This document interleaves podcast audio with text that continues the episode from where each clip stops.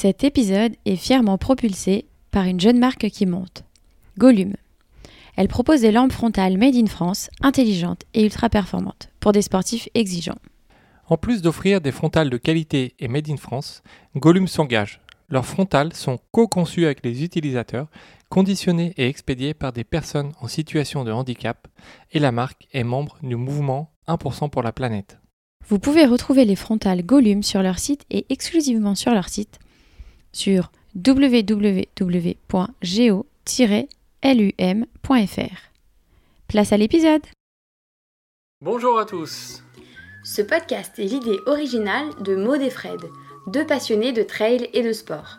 Ici, on parle de motivation, de conseils, de coups de pouce quand vous êtes au plus bas, De tout ce qui vous fera accomplir vos objectifs sportifs, peu importe l'ambition que vous avez. ouf C'est le podcast pour que vous puissiez souffler.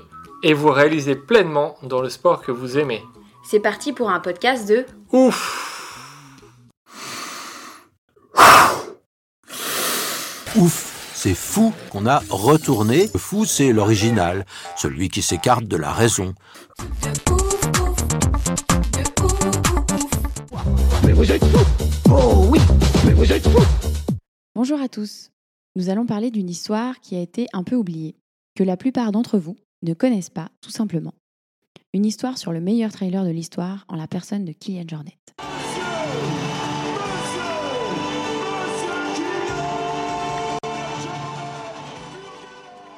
Ça se passe à l'été 2008 sur l'UTMB. C'est la sixième édition de cette épreuve, seulement la troisième édition de la CCC et la première édition de la PTL. Pas de TDS, pas d'OCC. L'UTMB est déjà bien renommé au niveau mondial, les courses sont complètes. Le double tenant du titre n'est autre que l'Italien Marco Ulmo, vainqueur en 2007 et en 2006 à 58 et 59 ans. Qui est Kylian Jornet à l'époque? Moi, j'ai 20 ans. En 2008, je suis venu à l'UTMB euh, parce que bon, ça faisait deux années que je faisais du skyrunning euh, et j'avais envie de, de me tester sur la longue distance. Kylian Jornet est un peu inconnu dans le trail. Pourtant, c'est déjà une star du ski alpiniste. Il vient de remporter la mythique Pyramenta. Il est champion du monde de skyrunning. Il a également remporté pour la première fois Zegama. Il a 20 ans. Encore espoir. C'est le plus jeune au départ de l'UTMB. Il a tout juste rejoint le- la team Salomon en 2007. En février 2008, il annonce à son manager de Salomon, Jean-Michel Fort-Vincent, Je veux courir l'UTMB et en moins de 20 heures. Lors d'un stage Salomon en mars, il impressionne tout le monde et même les athlètes présents à l'époque. Sur des sorties de 40-45 km, il ne buvait tout simplement pas d'eau. Comme c'est une pratique courante en ski alpinisme, il ne sait pas comment boire entre deux ravitaillements. Et sachant qu'il va vite, il ne passe jamais plus de deux heures sans ravitaillement. Dans la semaine avant la course, il ne trouve rien de mieux que de faire le parcours de l'UTMB en deux jours, en dormant à Courmayeur et en totale autonomie, sans rien du tout. Tout ça pour tester le fait qu'il pouvait courir l'UTMB en mode minimaliste. Il mettra 18h30 au total, un temps canon, avec tout de même une nuit au milieu. Solide. On se retrouve au départ de l'UTMB le vendredi 29 août 2008 à 18h30. La place de l'amitié à Chamonix est noire de monde. Kylian n'est pas dans les favoris. Il n'est absolument pas regardé au départ et il a le dossard 4048. Sauf que Silvano Gadin, le speaker italien, est présent et informe notre speaker français préféré, Ludovic Collet. Regarde Ludo, ce petit avec le dossard 4048, c'est Kylian Jornet. Il gagne tout en ski alpiniste et déjà en skyrunning. Il va certainement gagner l'UTMB. Il n'en faut pas plus à Ludo pour appeler le manager de Salomon et d'autres connaisseurs pour confirmer cette information. Dès le départ, Ludo sait que Kylian devient le favori, mais personne d'autre n'est au courant. Les premières heures, cela semble se confirmer. Kylian prend assez vite les devants. Il va même rapidement inquiéter les postes de ravitaillement pour deux choses. Il va plus vite que prévu. Il a très peu de matériel sur lui. Et surtout, pas de sac sur le dos. Il court cette course en mode minimaliste. Comme c'est son credo depuis toujours. Attention, minimaliste ne veut pas dire sans rien. Il y avait déjà une liste de matériel obligatoire qu'on a retrouvé dans nos archives. Des cornichons, de la du beurre, petits oignons, et des cornichons. Réserve minimum d'eau d'un litre, deux lampes en bon état de marche avec des piles de rechange, couverture de survie, sifflet, bande élastique adhésive, réserve alimentaire, veste imperméable, pantalon haut collant, casquette ou bandana. Pas de sac obligatoire en 2008.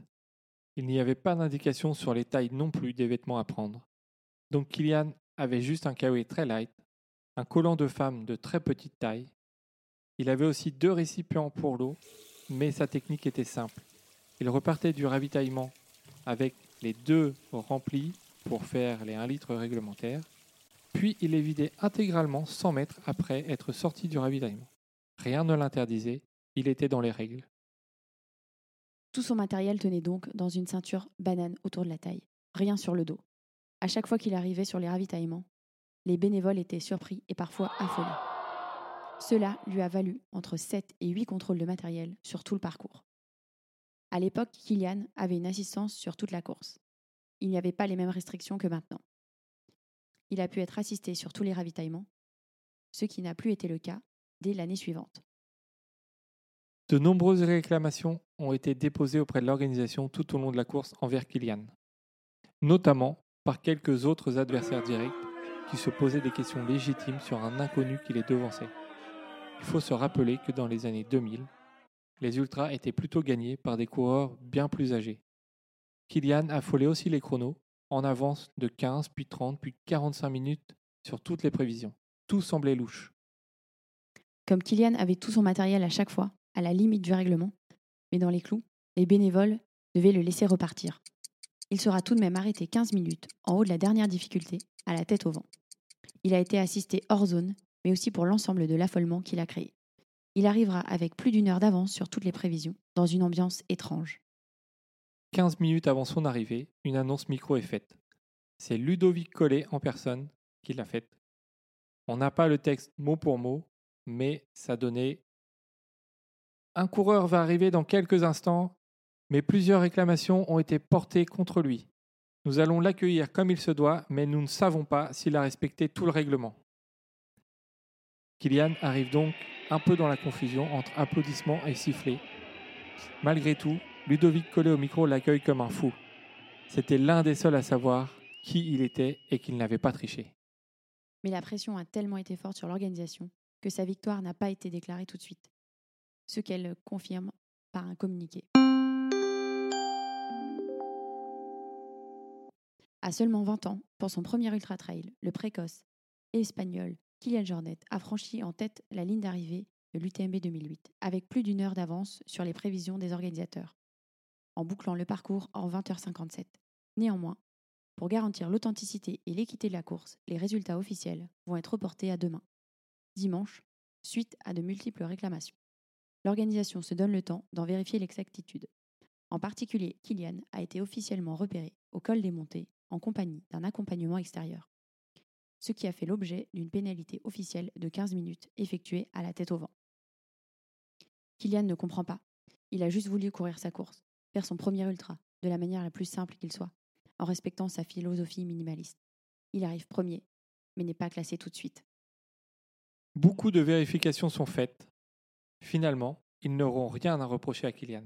Le lendemain matin, soit environ 24 heures après son arrivée, il est déclaré vainqueur par un second communiqué de l'organisation.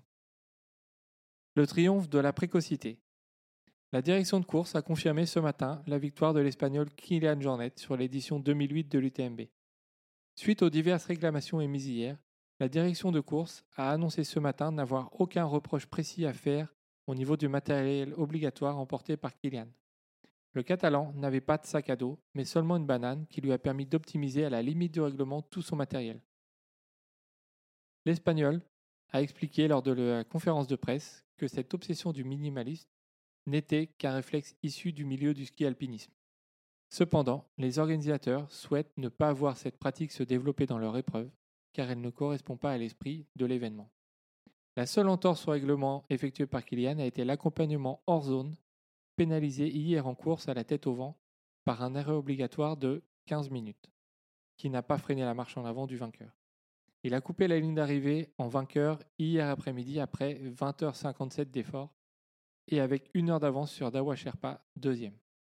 Les organisateurs tiennent à souligner que lors de tous les contrôles effectués pendant ou après la course, Kylian a eu un comportement exemplaire. Fin de l'imbroglio, il y aura un avant et un après Kylian Jornet sur l'UTMB. Cet épisode compliqué pour l'organisation et un peu triste pour Kylian amènera l'organisation à changer le règlement. Ils ajouteront l'année suivante que le matériel doit obligatoirement être contenu dans un sac sur le dos, d'un poids minimum de 2 kg. Ils mettront aussi quelques restrictions sur l'assistance des coureurs. Kylian reviendra l'année suivante pour une deuxième victoire en 21h33, puis en 2011 pour une troisième victoire en 20h36. Il est toujours le détenteur du record de victoire ex aequo avec Xavier Thévenin et François Daen. Et maintenant, nous le connaissons tous et il n'y a plus de place au doute. Voilà, c'est fini pour la première histoire de Trail. On espère que ce nouveau format vous a plu. On souhaiterait remercier tout particulièrement Jean-Michel Fort-Vincent et Ludovic Collet pour euh, nous avoir euh, retransmis cette histoire du côté de Kylian et du côté de l'organisation. Également euh, Go Girls qui s'est occupé de ce montage. Et on vous dit à très bientôt pour un nouveau podcast et nouvelle histoire de trail.